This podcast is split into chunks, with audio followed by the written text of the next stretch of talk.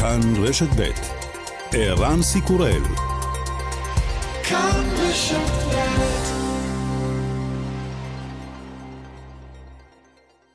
אתם מוזמנים להאזין בשידור חוזר לתוכנית השעה הבינלאומית, יומן החוץ של כאן רשת ב'. כאן רשת ב' ערן סיקורל כאן רשת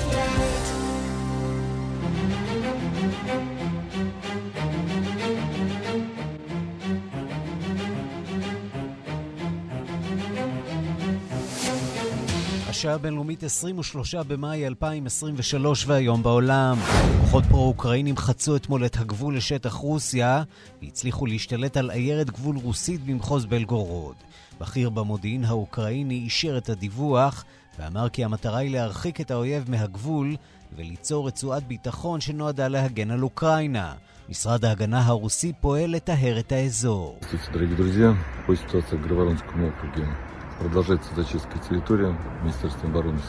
אני קורא לתושבי המחוז שעזבו את בתיהם עדיין לא מומלץ לחזור. נודיע לכם כשהמצב יהיה בטוח יותר. זאת הפעם הראשונה שכוחות אוקראינים משיבים מלחמה בתוך שטח רוסיה הריבוני. האם מסתמנת פריצת דרך בשיחות השלום בין ארמניה לאזרבייג'אן? ראש ממשלת ארמניה ניקול פשיניאן אומר במסיבת עיתונאים בבירה ירוון כי ארצו מוכנה להכיר במובלעת הארמנית באזרבייג'אן, נגורנו קרבאח, כשטח אזרי. נשיא אזרבייג'אן אילהאם עלייב אופטימי מאוד.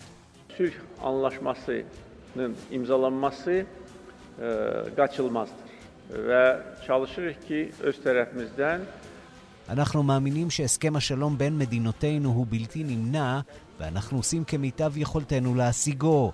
כמובן שהסכם שלום צריך לעלות בקנה אחד עם הנורמות והעקרונות של החוק הבינלאומי. הרשויות בפורטוגל חידשו הבוקר את החיפושים אחרי הילדה מדלן מקאן, שנעלמה מאתר נופש בשנת 2007. החוקרים מתמקדים במאגר מים שנערכו בו חיפושים בעבר, ומתבססים כנראה על מידע מהאיש שחשוד שחטף והרג את הילדה, ונמצא כעת בכלא בגרמניה בנסיבות אחרות. הרשויות בגרמניה מקוות לפריצת דרך. Wenn wir was finden sollten und wir die Ergebnisse auch für ähm, veröffentlichbar halten, dann werden wir darüber auch sicherlich informieren. Geben Sie uns aber ein bisschen Zeit. Die Aktion selber wird auch ein bisschen dauern. Das ist jetzt nicht innerhalb von zwei Stunden oder so abgeschlossen. אם נמצא משהו ונחשוב שאפשר לפרסם, אז ודאי שנודיע על כך, אבל תנו לנו קצת זמן. זה לא יסתיים תוך שעתיים, אומר כריסטיאן וולטר, התובע בעיר בראונשווייל. וגם...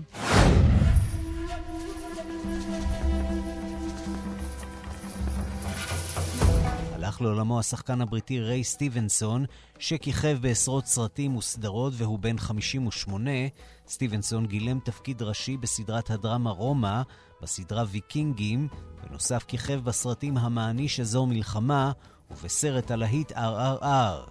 What's been your favorite project? I'm curious because you've had so many great roles. Well, I mean, really? I mean, it has to be Rome, really, because that basically that was one of the major, major periods in my life. Uh, it turned my life around. I mean, but it got me my representation in the states as well, and effectively started my movie career. I mean, I, you know, it's so much happened because of that one, and I dare I say, learned to get out of my own way in that series. You know, I stopped having a, a, stupid projected view about if I did this, then maybe I could, you know, this thing about actors trying to judge themselves and how they can improve. And, and it really made me sit down in my own skin and go, you know what, just turn up and do the job.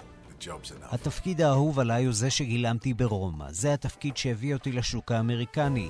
זה גם התפקיד שבו למדתי לשחרר את הביקורת העצמית, זאת שיש לשחקנים רבים, ופשוט להגיע לעבוד. סטיבנסון הלך לעולמו באיטליה, אך לא נמסרה סיבת מותו. על פי הדיווחים הוא אושפז במהלך צילומי סרט.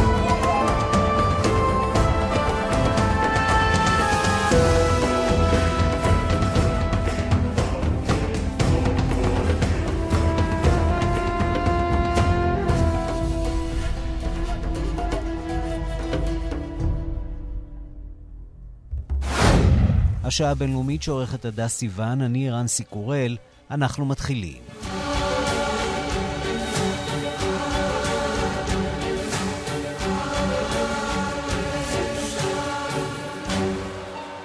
שלום רב לכם ושלום לרומן סורקין שמעבר לזכוכית. באזור בלגורוד שבדרום רוסיה, על הגבול עם אוקראינה, פרצו אתמול לוחמים רוסים המתנגדים למשטר הקרמלין לתוך כמה עיירות ופתחו באש על עמדות של הצבא הרוסי במקום.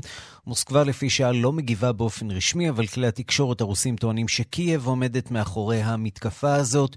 שלום לכתבת חדשות החוץ נטליה קנבסקי. שלום ערן, וצריך לומר שאת הטענה הזאת קייב מכחישה לחלוטין, האוקראינים טוענים שאין להם שום קשר לפריצה הזאת של הגבול, אפילו שנראה לפי הדיווחים בכלי התקשורת הבלתי תלויים שראיתי מהבוקר, הלוחמים אכן באו לגרייב וורון ולעוד כמה עיירות בגבול מן הצד האוקראיני. ערן, פה צריך אה, באמת לעשות סדר, כי מדובר בלוחמים רוסים, אין מדובר בשום אופן בלוחמים אוקראינים, מדובר בעצם... בטוח רוסים בשני... או שרוסים לכאורה?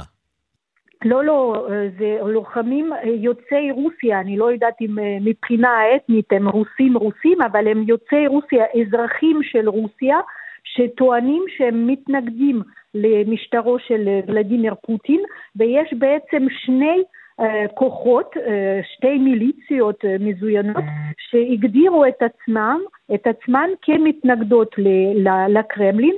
המיליציה הראשונה, הכוח הראשון, נקרא כוח המתנדבים הרוסי, רסיסקי דברבולצ'סקי קורפוס, ככה זה נשמע ברוסית, והשני, ליגיון סבבודה רוסי, ליגיון חופש לרוסיה, ככה זה נשמע. הם מגדירים את עצמם אזרחים רוסים שמתנגדים למלחמה, שמתנגדים למדיניות הדמים של הקרמלין, כפי שהם אומרים, והם פרסמו בערוצים המזוהים איתם, מהבוקר היו פרסומים של המתקפה הזאת אתמול, שהם אה, שהם אה, פשוט אה, הובילו אותה בכמה עמדות של הצבא הרוסי לאורך הגבול עם אוקראינה באזור בלגורוד. צריך לומר שהעיר בלגורוד עצמה היא נמצאת בכ-40 קילומטרים מהגבול אה, עם אוקראינה, אבל יש כמה עיירות שנמצאות ממש בגבול, אה, בין העיירות האלה זה גרייבורון, העיירה שכנראה שם הייתה המתקפה העיקרית, ושם הייתה תקרית אש שהובילה לטענת הפורצים לכמה הרוגים אה, בין, ה, בין אנשי הצבא הרוסים, ככה גם נראה מהצילומים שהם מפיצים.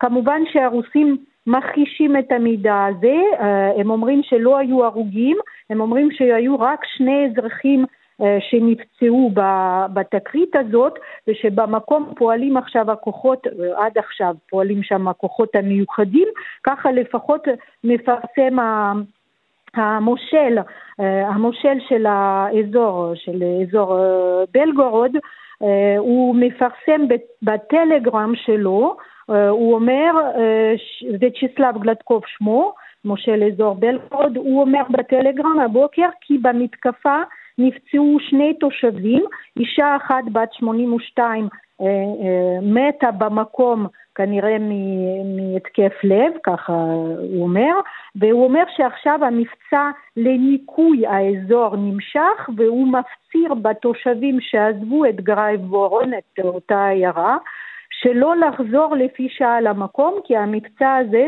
שהוא מכנה מבצע ניקוי, אה, נמשך עדיין. צריך לומר, ערן, שיורי סאק, יועץ שר ההגנה האוקראיני, דיבר הבוקר בריאיון לטיימס רדיו הבריטי, והוא אמר שהפעולה בבלגרד לפי דעתו לא תהיה האחרונה, הוא אומר האזרחים ברוסיה אט אט מתחילים להתעורר, אם כי זה קורה מאוחר מדי. צריך להגיד אבל... שגם לא הראשונה, היו פעולות אה, נקודתיות, כמובן. אה, אה, פיצוצים מסתוריים, מל"טים ש... אחד מהם אה, אפילו אה, כמעט נפל על הקרמלין, אה, כך שהיו פעולות חבלה, אבל עדיין לא כניסה של כוחות שמשדרים גם את הכניסה שלהם תוך כדי באינטרנט, משוויצים מאוד בפעולה שלהם, שקרוב לוודאי שתסתיים במותם. בדיוק, גם זה, גם זה לא בטוח, כי מדובר, מדובר בעצם בכמות גדולה, בזה בעצם זה חסר תקדים, כמו שאמרת, בסדר גודל כזה עוד לא ראינו פעולה דומה של כוחות מזוינים רוסים שמתנגדים למשטר ושגם אה, מתחברים. כי כל פעם היה גוף אחד או גוף אחר ש, שנטל אחריות על פעולה זו או אחרת, אבל פה יש באמת פעולה מתוכננת ומתואמת בין שני הגופים האלה. זה אומר שגם התיאום בינם וגם ההתארגנות היא כבר יותר, יותר ויותר רצינית. וגם צריך לומר שעכשיו אני רואה ידיעה ממש ברגע זה שהרוסים, הפרקליטות הרוסית פתחה בחקירה של אירוע טרור בבלגורוד, mm-hmm. כך שאפילו אם פוטין לא מגיב, רואים שיש לזה חשיבות גדולה גם בעיני מוסקבה. נטליה קנבסקי, כתבת חדשות החוץ, תודה. תודה, ערן. ושלום לפרשן לענייני רוסיה, יאיר נבות. שלום, ערן. כמה מדובר באירוע נקודתי, או שצריך להתרשם מהדבר הזה כמה שאולי יעיד על עתיד היחסים בין אוקראינה לרוסיה? עכשיו לא רק פעולות של רוסיה בתוך אוקראינה, אלא אוקראינה פועלת גם באמצעות כוחות בדלנים בתוך שטחה של רוסיה. כן, בדיוק. אני חושב שצריך לראות את האירוע הזה כסוג של אומנם אירוע נקודתי אזורי, אבל זהו אירוע שעשויות להיות לו השלכות רחבות יותר, וזה תלוי כמובן באופן שבו העניין הזה יתפתח. חשוב לזכור שכל מה שמתרחש קורה, ערן, בתוך שטחה הריבוני של רוסיה, ויש פה קודם כל חשוב להבין סוג של ממש הטרלה נקרא לזה תודעתית. דהיינו אותם... ניסיון לייצר איזה סוג של סימטריה בין שתי המדינות, בין רוסיה לאוקראינה. אתם לא משחקים רק במגרש שלנו, אנחנו גם אם באופן סמלי נכנסים למגרש שלכם. כן, ומעבר לזה, שים לב, אותם חמושים שנמצאים כרגע באותם אזורים והשתלטו על פי הדיווחים הבוקר מרוסיה על אזור של בערך תשעה יישובים, בעצם אומרים שהם מכנים את האזור הזה הרפובליקה העממית של בלגורוד. עכשיו, זה כמובן מצלצל לנו מוכר, ולא סתם. זה ממש מזכיר לנו, שים לב, את אותן ישויות פרו-רוסיות שהקימה רוסיה עצמה ב-2014 במזרח אוקראינה בחבל דנבאס, הרפובליקה העממית של דנייצק והרפובליקה העממית של לורנסק. וכמובן ו... שתי הרפובליקות שרוסיה הקימה בגיאורגיה, נכון. דרום אוסטיה ואבחזיה, שגם הן באותה מתכונת.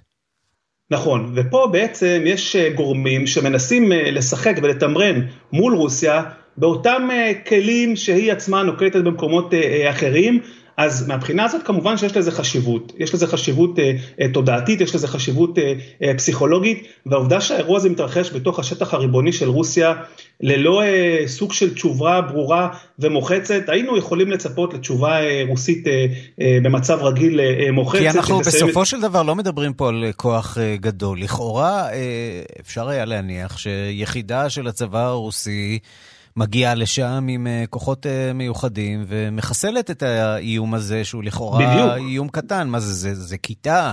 זה גדוד? זה כמה, זה כמה עשרות uh, חמושים, אולי, אולי יותר מזה, יש להם כמה וכמה כלים משוריינים, אבל עצם העובדה שהם פועלים כך באופן כזה חופשי, סמוך לגבול, ומתעדים את עצמם, ואתמול ראיתי גם...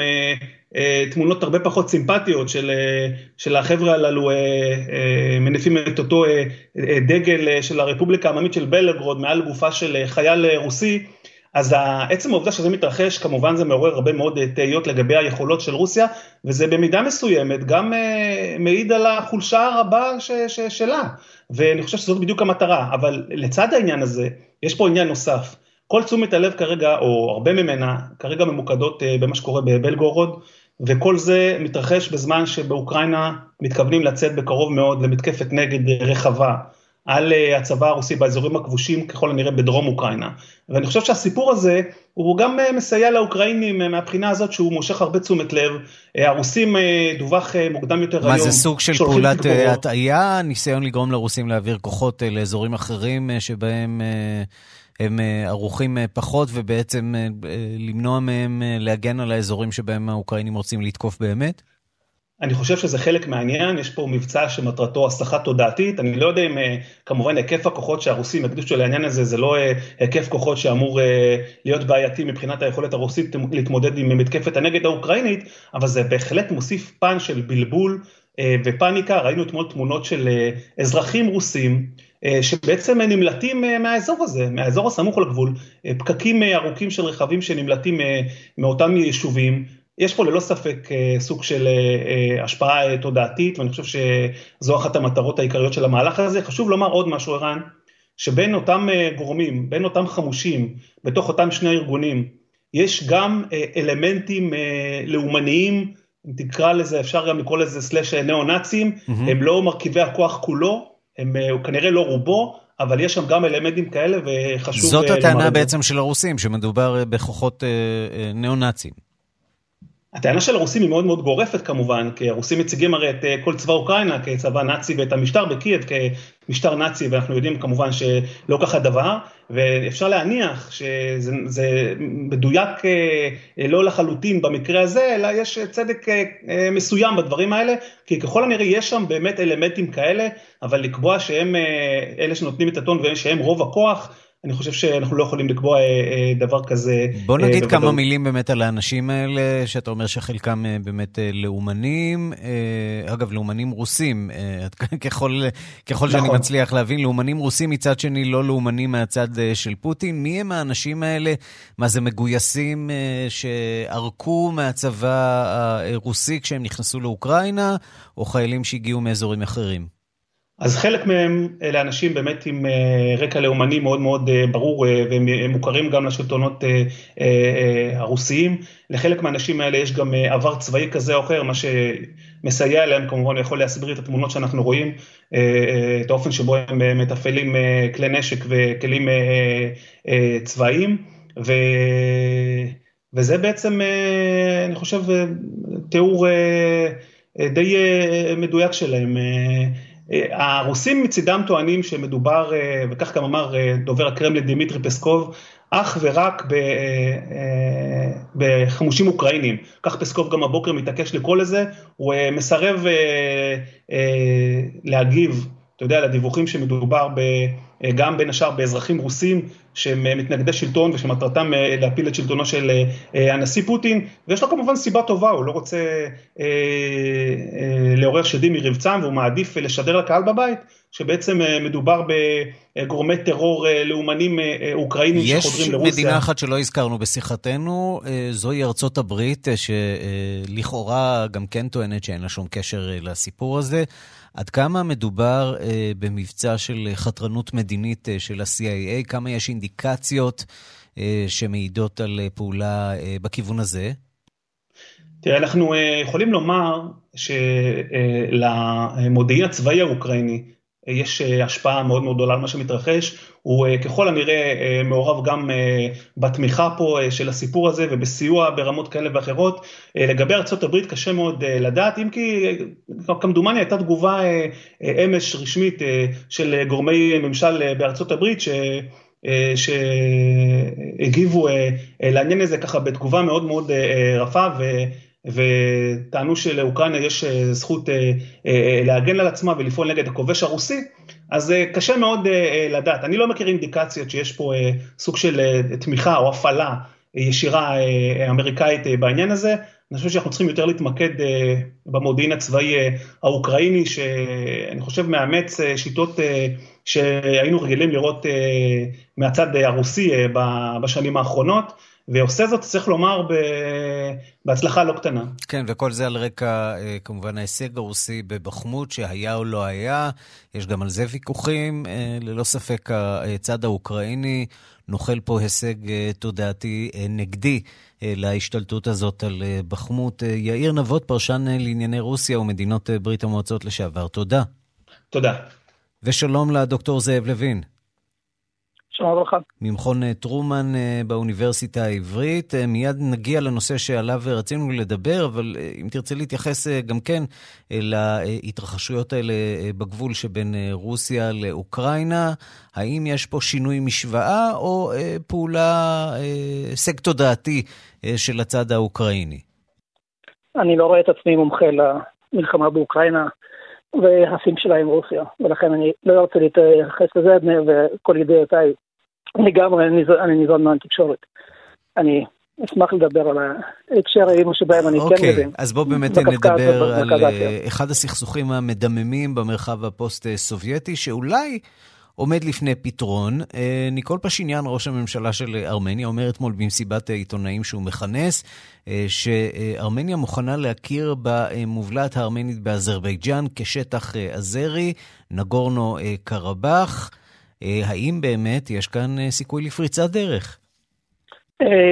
אפשר לקוות, עם זאת צריך להיות מאוד מאוד זהירים.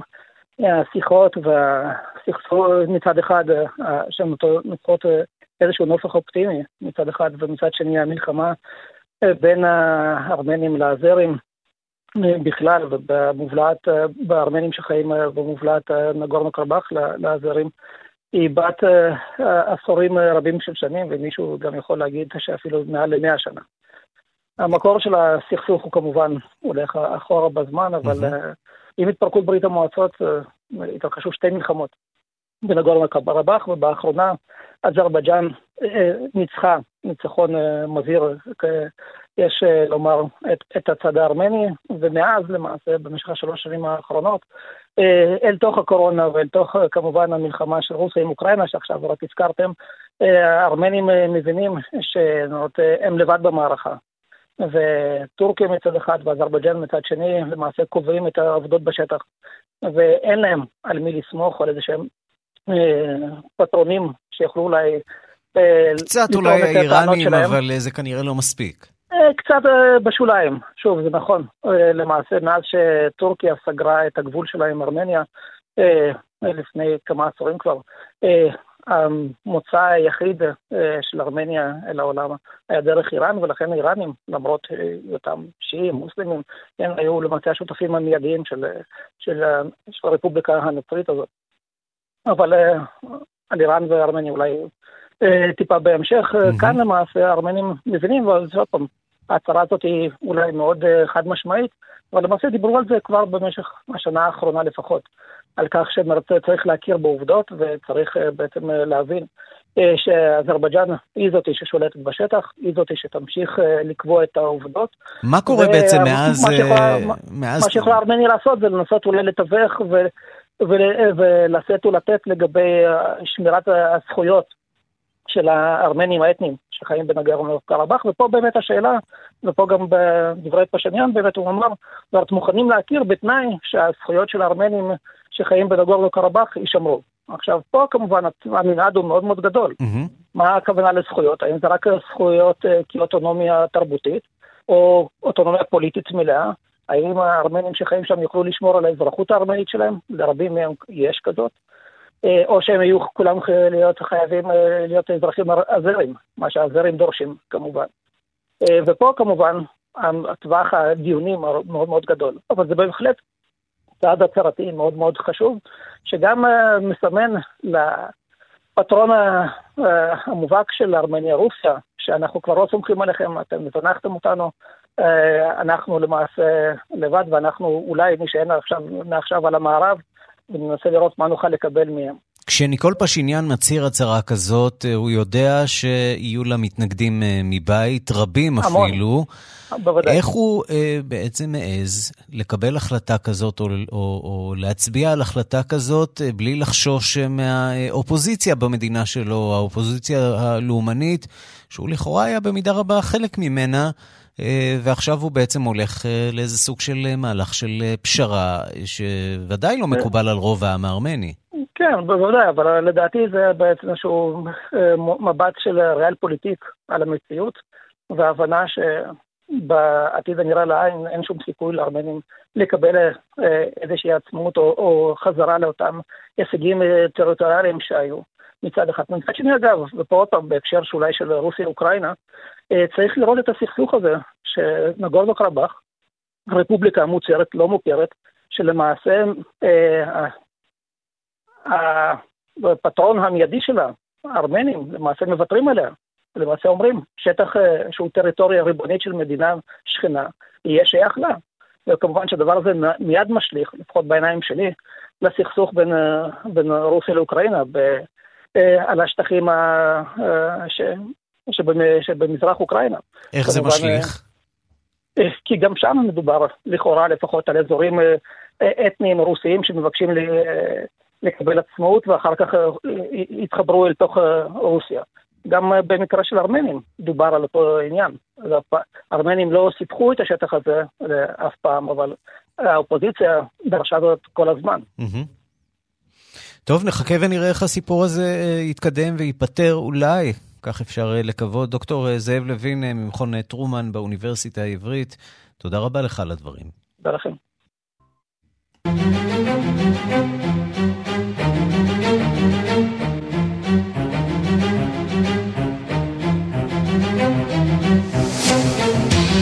סבב הבחירות השני בבחירות אה, בטורקיה הולך אה, ומתקרב, ולארדואן יש אתמול אה, בשורות טובות שהוא מקבל מהמועמד השלישי לנשיאות, זה שלא יתמודד בבחירות הבאות.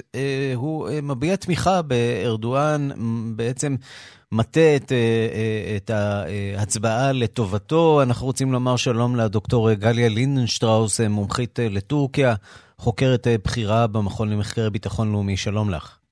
שלום. אז מי הוא אותו אה, סינן, אה, אותו אה, מנהיג שעכשיו מתייצב מאחורי ארדואן?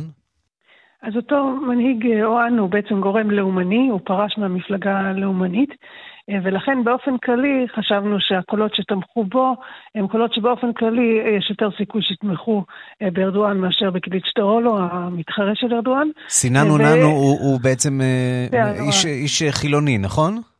כן, אבל זה נכון, זה היבט אחד, ופה באמת יש ביקורת אה, על ארדואן, אבל מצד שני, באמת בגלל הדגש הרב יותר על ההיבט הלאומני, אז uh, התפיסה הייתה שבכל מקרה רוב הסיכוי שהמצביעים שלו, אם זה לא היה רק uh, מצביעי מחאה, שזה גם יכול להיות הסבר מסוים לתמיכה בו, uh, יצביעו uh, לארדואן, ובאמת uh, אחד הטיעונים שלו על למה הוא העביר את התמיכה לארדואן, היה שלא רוצים לראות פיצול בין הפרלמנט לנשיאות. כלומר, בתוצאות של הפרלמנט אנחנו כבר רואים רוב לקואליציה של ארדואן, אז אנחנו לא רוצים שיהיה מצב שבו הפרלמנט יגיד משהו אחד והנשיא יגיד משהו אחר, זה בעצם טיעון שמאוד מאוד, אה, גם ארדואן הולך בכיוון הזה, שבגלל זה צריך לתמוך בו, בגלל שאתה רוצה שיהיה מדיניות אה, אחידה בין הפרלמנט לנשיא. או במילים אחרות, אנחנו לא רוצים מה... שיתוק, אה, לא רוצים סוג של מהומות חוקתיות, שיהיה סדר במדינה, שיהיה ברור מי שולט. בדיוק, בדיוק. אה, אבל באופן כללי הפרשנות לגבי כל הסיפור הזה של המועמד השלישי זה יותר שהוא מנסה למצב אותו, את עצמו בעתיד כמנהיג המפלגה הלאומנית, פחות אה, באמת אה, משמעותי לגבי ההתחרות בין ארדואן לקליצ'טורולו, כי בכל מקרה נראה שהמומנטום עם ארדואן רק צריך עוד קצת יותר מחצי אחוז כדי לקבל יותר מ-50 אחוז מקולות הבוחרים, כך שפה הדרמה, היה לנו דרמה בטורקיה שבוע שעבר, אבל כרגע נראה שהמסלול של ארדואן לקדנציה אה, נוספת נראה די מובטח. הייתה לנו דרמה באמת, או שזאת הייתה דרמה אה, במידה רבה מדומיינת, אה, כיוון שהתוצאות הן חד משמעיות? כן, זו, זו שאלה טובה, אה, אם באמת, קודם כל, אם בכלל, אם, אה, אם ארדואן היה מפסיד, אם הוא היה מקבל את זה, זו שאלה שכן התחבטנו בה, אבל אה, בדיעבד נראה שבאמת הפער בין ארדואן לקליסטורו לא היו חמישה אחוז, אז לכאורה גם לא, אפילו לא רימה כדי לנצח, אבל אם אתה הולך ל, לרחוב, אז כן, היה, היה תחושה ש, שאצל האופוזיציה שיכול להיות שינוי, באמת הרגיש שזה ה... אה, אה, שהסיכוי של האופוזיציה פעם לקחת הוא הכי גדול ממה שהיה אי פעם, בגלל המצב הכלכלי הקשה, בגלל הרעידת אדמה הקשה, שהשלטון לא טיפל בה כמו שצריך, אז היה הרגשה שאם לא עכשיו, אז לעולם לא. אז יהיה מאוד מאוד קשה לאופוזיציה לצאת מתוך התחושה הזאת, אם כי, שוב, ארדואן גם לא לגמרי בריא, ולא בטוח שגם... אה, זאת אומרת, אם הוא יסיים את הקדנציה הזו, אם באמת... אה, ירצה בכלל לרוץ, מבחינה חוקתית הוא לא יכול לרוץ, הוא צריך לשנות פה גם את החוקה, אבל אה, כן... אה, שינויי חוקה שם... אנחנו יודעים הוא עשה גם בעבר, כשבעצם הפך את הנשיא לראש המדינה בפועל. כך שהוא לא חושש משינויים כן, חוקתיים כן, לטובתו. כן, כן, לא, לא, לא חושש, אבל על פניו, לפי החוקה, מותר לו לרוץ רק פעמיים. אז, אז, אז יהיה צריך איזה שינוי חוקתי מסוים, אבל הוא לא נראה כל כך, חלק מהרעיונות שלו הוא לא נראה גם כל כך טוב, אז uh, נראה, נראה בכלל. Uh, אבל כרגע שוב נראה שהמנדט לעוד חמש שנים נראה די סלול. דוקטור גליה לינדנשטראוס, מומחית לטורקיה, חוקרת בכירה במכון למחקר ביטחון לאומי באוניברסיטת תל אביב, תודה רבה לך על הדברים. תודה רבה. הודו נערכת אה, לארח את הפסגה הבאה של 20 הכלכלות הגדולות בעולם. זה צפוי לקרות בסרינגר, בירת הקיץ של ג'אמו וקשמיר.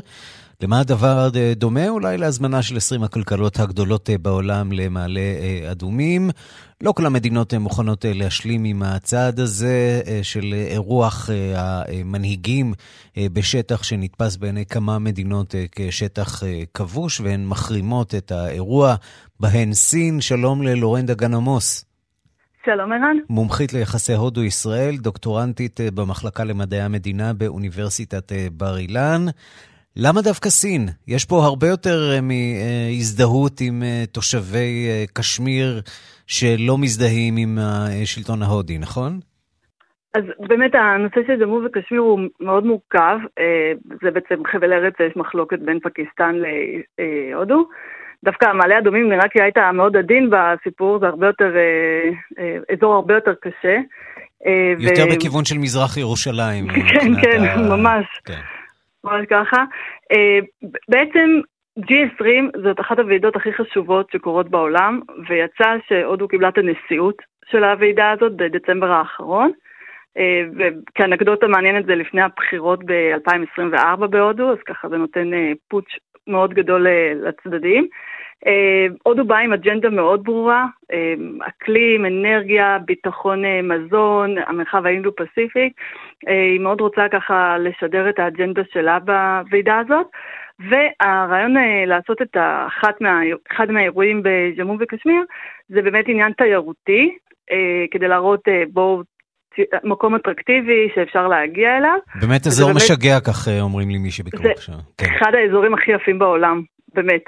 אה, ופשוט מה שקורה זה שסין, שהולכת ומתקרבת לפקיסטן, שהולכת וככה משקיעה יותר ויותר בפקיסטן, מבינה שהנושא הזה הוא נפיץ, ובדרך כלל נכון, היא לא כזאת מביעה דעה ספציפית בעניין הזה, אבל זה קו אדום שהיא לא יכלה לעבור עליו. אה, זה יותר גם נראות. בטח ובטח שהודו עכשיו עברה אותה מבחינת האוכלוסייה, והפכה להיות הכלכלה החמישית. זאת אומרת, יש פה עניין של השפעה מאוד מאוד חשוב, שגורם למתיחות בין הצדדים. אפשר להגיד שהודו מתחילה לדגדג את אה, שולי אה, גלימתה של אה, סין, מתחילה להטריד אותה מבחינת העוצמה שלה והכוח שלה, או שאנחנו עדיין לא שם? לא, לא, זה מתחיל. חד משמעית זה מתחיל, בהחלט. סין מתחילה לזהות שהודו ככה הולכת אחריה. גם בהודו מרגישים את זה, שסין הפכה להיות הנקודה החשובה, הטריגר החשוב, העיניים יותר נשואות לסין מאשר לפקיסטן. שים לב, אתה מדבר איתי על התגובה הסינית ולא על התגובה הפקיסטנית. Mm-hmm. וזה חשוב, כי בדרך כלל אנחנו יודעים, הקלאסיקה זה אה, הסיפור המאוד גדול, זה הודו-פקיסטן. שתי מעצמות ו... גרעיניות. שתי מעצמות כן. גרעיניות, שתי ציוויליזציות שונות, אסלאמית, אינדואית. ופתאום אתה שואל אותי על סין, שלכ... שזה מעולה, כן, אבל לכאורה הסיפור היה גדול מול פקיסטן, וזה לא נכון, הסיפור הוא סין. איך סין מגיבה לזה, איך סין הולכת ומהדקת קשרים עם פקיסטן, ואיך זה גורם להודו להיות בלחץ. כן, ושמענו uh, באמת גם על הניסיונות של uh, מדינות המערב uh, להגדיל את ההשפעה שלהן באזור. אתמול עסקנו כאן בפאפה ניו גיני, שמנסה, שהאמריקאים מנסים דרכה לבלום עוד בקצת את ההשפעה הסינית, ויש כמובן גם ניסיונות לעשות את זה עם הודו. עד כמה הודו... שים לב שמודי היה שם השבוע, התקבל בו ברכה מאוד גדולה. בפפואה. כן, בהחלט. אה, עד כמה באמת ההודים אה, שותפים למאמצים של המערב לבלום את אה, סין, או שהם משחקים פה בכל זאת איזשהו משחק של אינטרסים עצמאיים? אז זו שאלה מעולה, וזה באמת שילוב של שני הדברים שאמרת. יש פה עניין של התלכדות אינטרסים, שהודו וארצות הברית רואות עין בעין את האיום הסיני, אבל כמובן הודו לא תקפוץ על העגלה האמריקאית כל כך מהר. זאת אומרת, האמריקאים צריכים לשנס מותניים הרבה יותר חזק כדי להבטיח את עמדתה של הודו בצורה הרבה יותר ברורה, אבל באופן ברור, סין מאיימת על שניהם. זאת אומרת, הודו הרבה יותר קרובה מבחינה פיזית, אבל ההשפעה הכלכלית וגלובלית זה מול ארצות הברית. ויש גם כמובן הודו. סכסוך גבולות שלא לא עסקנו בו בין שתי המדינות האלה, שעדיין לא הוסדר. כן, ובכוונה לא עסקנו, כי הסכסוך הוא לא כמו ג'מו וקשמיר. הקו מחלוקת בין הודו לסין הוא קו מחלוקת נכון, מפה, עניין אה, שאנחנו רואים מדי פעם עימותים צבאיים. אנחנו מדברים על אזור אה, לדק בהימאליה. נכון, אה, אבל זה לא מהותי כמו פקיסטן והודו. זאת אומרת, החבל ארץ הזה בלדק הוא לא ישפיע על העוצמה הפיזית של הסין או העוצמה הפיזית של הודו. יש פה עניין יותר של השפעה, של כלכלה. זה יותר חשוב. זה שמפעל אה, אפל יוצא מסין להודו זה הרבה יותר קריטי. זה שהודו הפכה להיות אה, המדינה המאוכלסת בעולם, אז גם על הנייר זה, עבור הסינים זה חשוב, כי זו הנראות, כי זה לא, אנחנו לא מקום ראשון, אנחנו לא נראים יותר חשובים. אה, והצמיחה העקבית של הודו בהחלט שוב, זה עדיין לא איום מאוד גדול על סין, אבל זה מתחיל לדגדג, כמו שאמרת יפה. טוב, והפסגה הזאת אה, בכל זאת אה, תתקיים, גם ללא הסינים. לורנדה גן עמוס, מומחית ליחסי הודו-ישראל, דוקטורנטית במחלקה למדעי המדינה באוניברסיטת בר אילן. תודה רבה לך על הדברים. תודה, אירן. 16 שנים אחרי שמדלן מקאן נעלמה, ועשור לאחר שהפסיקו את החיפושים, היום תחזור המשטרה, שחוקרת את הפרשה הזאת, לחפש במאגר מים בדרום פורטוגל, שנמצא כ-50 קילומטרים מהמקום שבו אה, נעלמה אה, מדלן, באתר אה, נופש. איתנו שליח כאן חדשות לאירופה, דוב גלהר. שלום דובי. שלום, צהריים טובים, ערן. האם יש תקווה לפריצת דרך בסיפור הכל כך ישן הזה? אה, קשה מאוד אה, לומר שדווקא היום אנחנו יותר קרובים לפתרון התעלומה, לפחות יש אה, הרבה מאוד חוקרים גם בפורטוגל, גם בגרמניה וגם בבריטניה שחושבים שאולי אנחנו יותר קרובים לפתרון התעלומה הזאת. תזכורת, מדלן מקאן נעלמה ב-2007 באתר הנופש פראיה דה לוז' בדרום פורטוגל מדירה 5A, ההורים שלה היו שם בחופש, זה אתר שמאוד פופולרי על ידי הבריטים, ההורים שלה היו שם בחופשה, הלכו לשתות משהו, לאכול טאפס בבר הקרוב, וכשחזרו מצאו את שני התאומים הצעירים ממדלן בקן, אבל אה, אותה אה, הם לא מצאו, אה, היא נעלמה, ומאז אה, באמת זו כנראה הנעלמת או הנעלם, האדם הנעלם המפורסם יותר, אה, ביותר בעולם. השוטרים אה, מאמינים שיכול להיות שבמאגר מים מסוים, אה, שהוא רחוק 50 קילומטר מהמקום שבו היא נעלמה, אה, כריסטיאן ברוקנר, שהוא אה, גרמני, שהסתובב באותם חודשים, באותם שנים באזור פראיה דה לוז', הניח שם, השליך שם את גופתה אחרי שכנראה, לפי החשד, ניצב בה את זממו, האיש הזה הוא אסור בגרמניה, והוא אה, נאסר באשמת אה, עבירות, ביצוע עבירות מין אחרות לגמרי. משהו שם, וזה לא ברור מה בדיוק, מוביל את החוקרים אל אותו מאגר מים, אה, כבר הוקמו שם מחנות אוהלים וכבר התחילו לחפש היום. זה מקום שנעשו בו חיפושים בעבר, אבל יכול להיות אם מחברים את הנקודות שאותו כריסטיאן ברוקנר, בן 45, העצור בחשד, אסור בחשד לביצוע באשמת ביצוע עבירות אחרות, הוא זה שיביא בסופו של דבר את פתרון התעלומה, מה עשה עם אה, מדלן מקן, mm-hmm. מה עשה עם גופתה והיכן היא נמצאת. אז מה בעצם קורה עכשיו בשטח?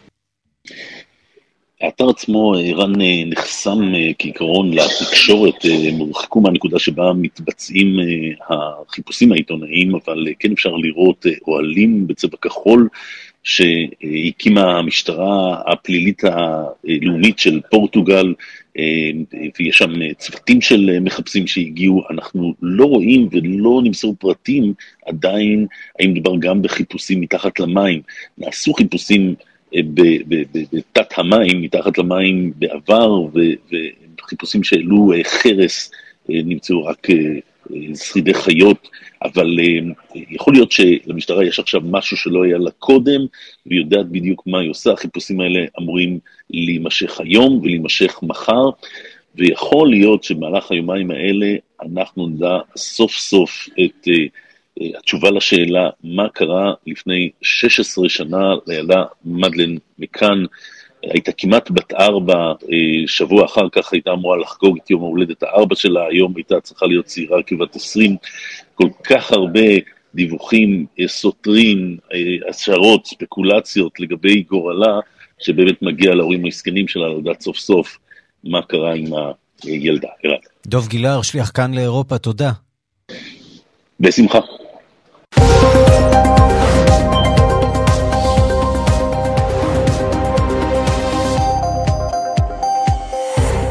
השעה הבינלאומית הולכת ומסתיימת, אבל חדשות חוץ יש לנו בשבילכם המון המון.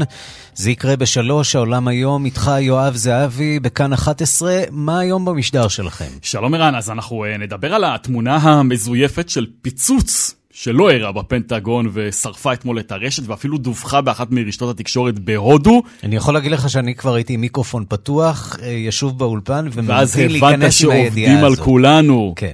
אז למי יש כאן אינטרס לערער את האמת החדשותית, את העובדות, אה, ולמה תמונה כזאת אה, גורמת לירידות שערים בבורסה? ננסה להבין את זה עם אה, מומחית לבינה מלאכותית שתתארח אצלנו באולפן. אנחנו גם נדבר על ג'סינדה ארדרן, מי שהייתה ראשת ממשלת ניו זילנד. יש לה קריירה חדשה כבר? אה, עדיין לא. מנהיגה, אה, צריך להגיד, אה, מהפופולריות והמדוברות שהיו בדורנו. אנחנו נשוחח עם דוקטור אייל דורון, שבוחן בספר חדש כמה מנהיגים בולטים, היא אחת מהם. נבדוק מה המורשת וההשפעה שלה, ונדבר גם על עתידה, מה יכול להיות עתידה. וגם אה, קצת מוזיקה. אנחנו נדבר על להקת הרוק פו פייטרס שמינתה השבוע מתופף חדש, יותר משנה אחרי שהמתופף האגדי שלה, טיילור הוקינס, הלך לעולמו. אה, ונבדוק מה עשוי להיות האפקט של צעד כזה על עתידה האומנותי, וגם על הפופולריות שלה, להקה שפועלת כבר יותר משני עשורים, פתאום מחליפה מתופף שבאמת נחשב לאחת הדמו, הדמויות המשמעותיות בלהקה הזאת, אה, לדעתי הכי משמעותית אחרי הסולן שלהם המפורסם דייב גרול.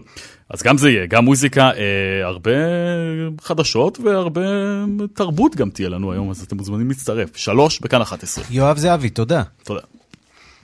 אנחנו מכאן לפסטיבל הסרטים הבינלאומי בכאן, שם הביתן הישראלי זכה בפרס הביתן המצטיין מטעם הנהלת הפסטיבל. למרות שאין השנה סרטים ישראלים בפסטיבל, כתבנו גדעון קוץ מדווח הפעם על הכספים שסעודיה משקיעה בקולנוע העולמי ועל קרן עידוד שהקימה דווקא לסרטי נשים.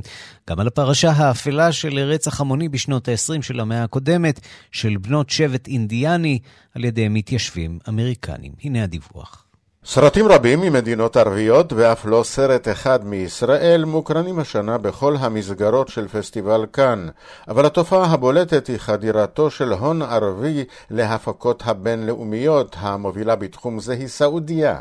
פסטיבל הים האדום שהקימה היה למשל בין השותפים להפקתו של סרט הפתיחה של הפסטיבל, ז'אן דיברי, הפקה צרפתית ובינלאומית בכיכובו של ג'וני דפ. הסעודים הודיעו גם על הקמתה של קרן עידוד עידוד הפקות אזורית בתחומי הקולנוע, האופנה והאומנויות וקרן של הפסטיבל, שמטרתה לקדם את הקולנוע הערבי והבינלאומי, ובמיוחד תפקיד הנשים בו, במסגרת מאמציו של יורש העצר מוחמד בן סלמן, לקדם את הדימוי המודרני של ארצו, ולמרות שנשים במאיות חלוצות בשנים שעברו, התאכזבו מהפתיחות וחלקן עברו לעבוד בחו"ל. בגל המיוחדת בחסות וניטי פר חלקו כבוד לפועלן של שחקניות סעודיות כמו פאטימה אל-בנאווי או מילה אל-זהרני שהודיעה על השתתפותה בסדנאות לפיתוח תסריטי נשים.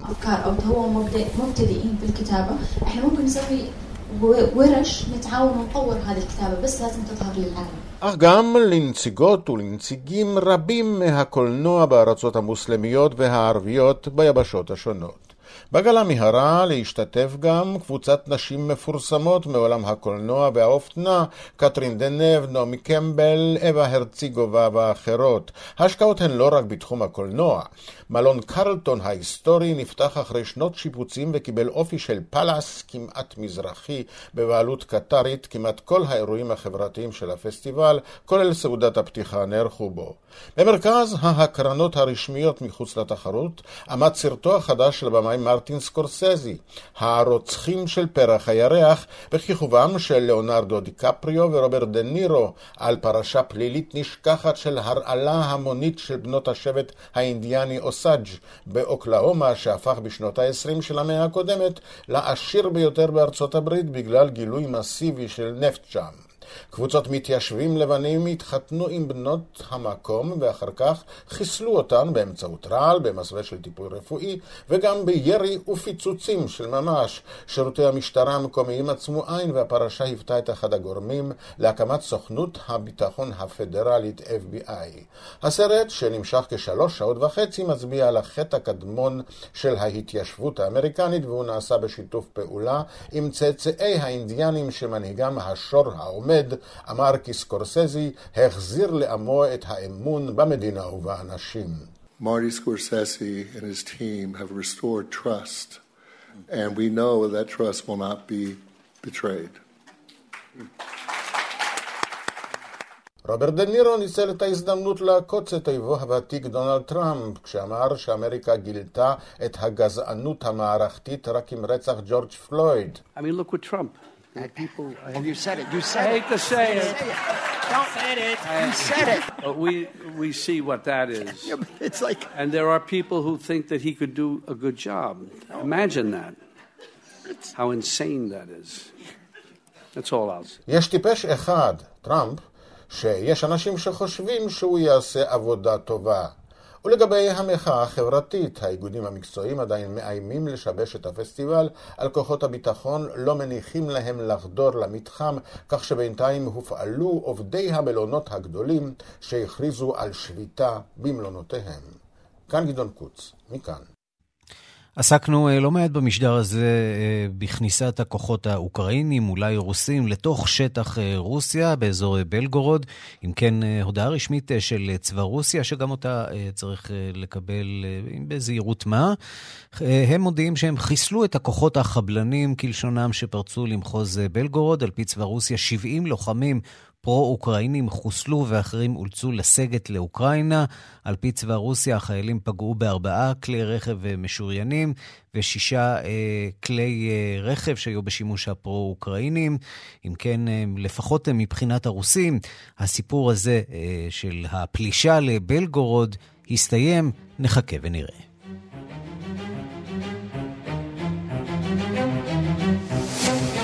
עד כאן השעה הבינלאומית שערכה הדס סיוון בביצוע הטכני רומן סורקין, אני רנסי קורל, מיד אחרינו רגעי קסם עם גדי לבנה. השעה הבינלאומית מחכה לכם בכל יום, בכל יישומון הסכתים. חפשו אותנו ותוכלו לחפ... לקבל אותנו בכל יום מיד אחרי התוכנית ישירות לנייד. להתראות.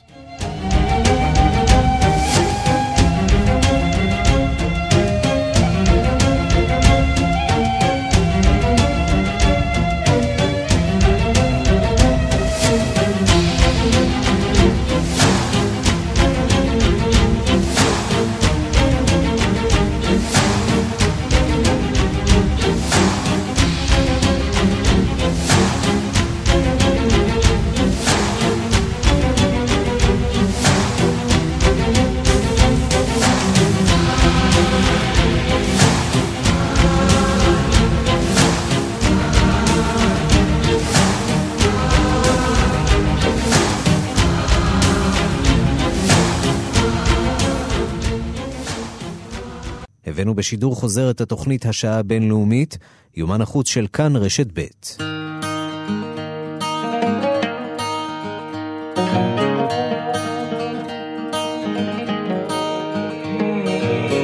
שתשובי לביתי, אנגן שירים, עוד תראי סוף לנדודייך, ולך שמועה אהבתי, כבר שנים שנים. שאני נחשף אלייך ולך אתן את שמחתי. תפילות בלב אני אוסף לי שנינו עוד רגע ואת פה איתי. צעדים צעדים זה קרוב קרוב אלינו. אני חלמתי בלילות אהבה כזאת עכשיו כשאת איתי אני לא שוכח. גם מעבר לשנים עוד אפשר לראות. הבאתי האור. איך בלב שלי הכל שמח. ככה בלילות ובימים ואת תמיד כוכב זורח. שיעירה לכל החיים עד שאנוסו הצללים, אפזר מילים שיעירו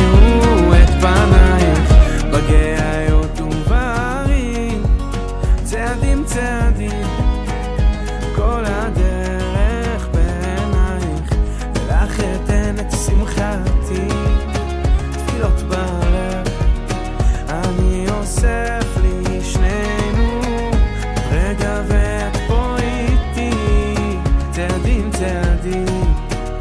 זה קרוב קרוב.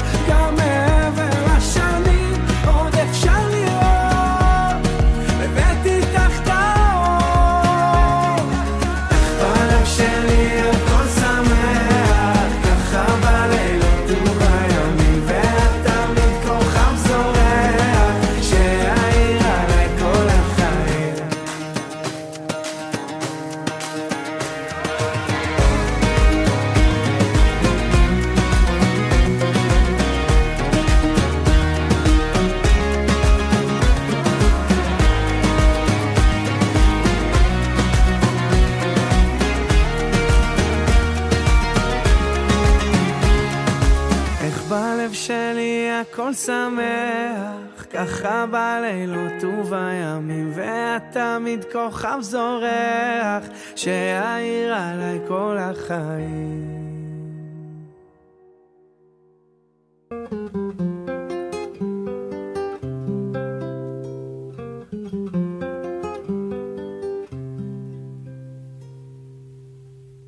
היום אולי נדחת בו הלילה, ולא נשאף לאור כוכב. הן לי ולך יש כל אשר נשאלה, מבלי מילים נדע זאת כי נאהב. היום אולי נדחת קץ דרכנו, ולא נזכור כי סוף לכל זה המשעול שבו דורכות רגלינו, בשני קצותיו הדשא לא ייבול. שותקים נאהב כי לי ולך, די בלי מילים שהן לאלה, אשר אינם יודעים לומר אחרת, כמה יפה פורח עלילך.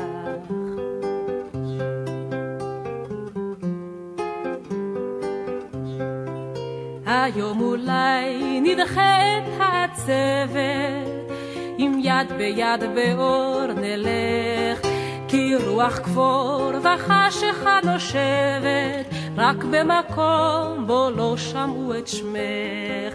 שותקים נאהב כי לי ולך, די בלי מילים שהן לאלה, אשר אינם יודעים לומר אחרת, יפה פורח עלילה.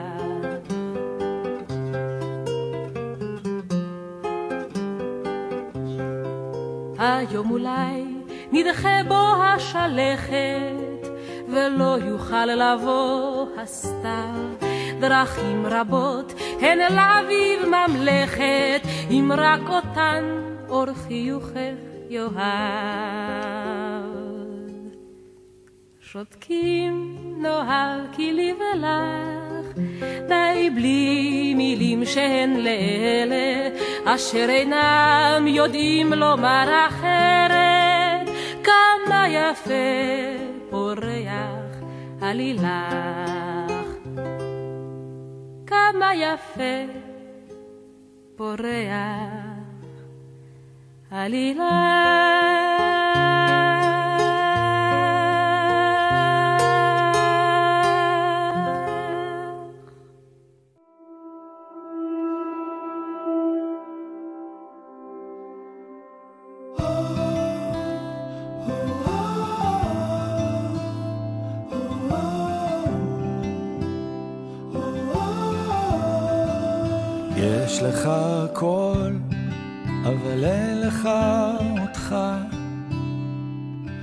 צועקים שאתה מלך, ואין פה ממלכה.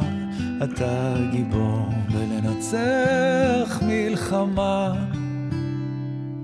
אבל תמיד נופל בקרב מול עצמך. יש לך הכל, אבל אין לך אותך. אתה מבין שאתה עבד, עובד על עצמך, ואין שום סם שינצח הלם קרב. מי שיעוף איתך, רק יתרסק איתך. עד שתבוא הרוח הטובה תלטף ותקלף ממך קליפה אחר קליפה. תרשה לעצמך לגדול כנף ועוד כנף. לחיות בלי לפחד למות מאהבה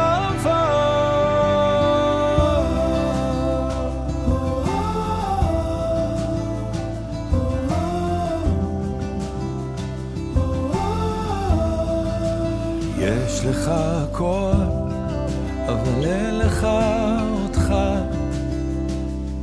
הם צועקים שאתה מלך, אז איפה במלאכה אתה גיבור בלנצח מלחמה? אבל תמיד נופל בקרב מול עצמך. עד שתבוא הרוח הטובה. היא תלטף ותקלף ממך קליפה אחר קליפה. תרשה לעצמך לגדול כנף ועוד כנף. לחיות בלי לפחד למות מעט.